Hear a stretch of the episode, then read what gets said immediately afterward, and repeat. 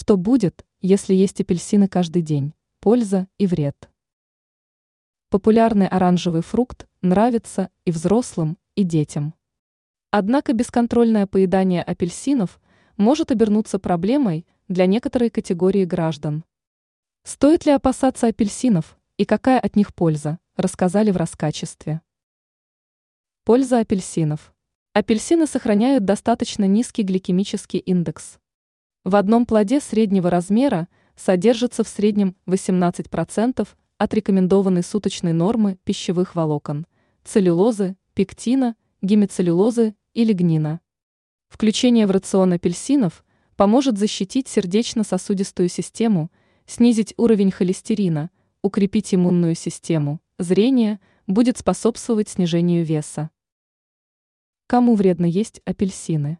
Апельсины не рекомендуются людям с проблемами желудка и кишечника. Среди таких заболеваний язва, гастрит, повышенная кислотность, частые расстройства кишечника.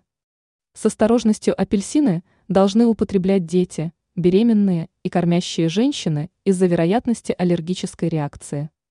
Сок апельсинов неблагоприятно влияет на зубную эмаль, поэтому после употребления продукта нужно прополоскать рот водой.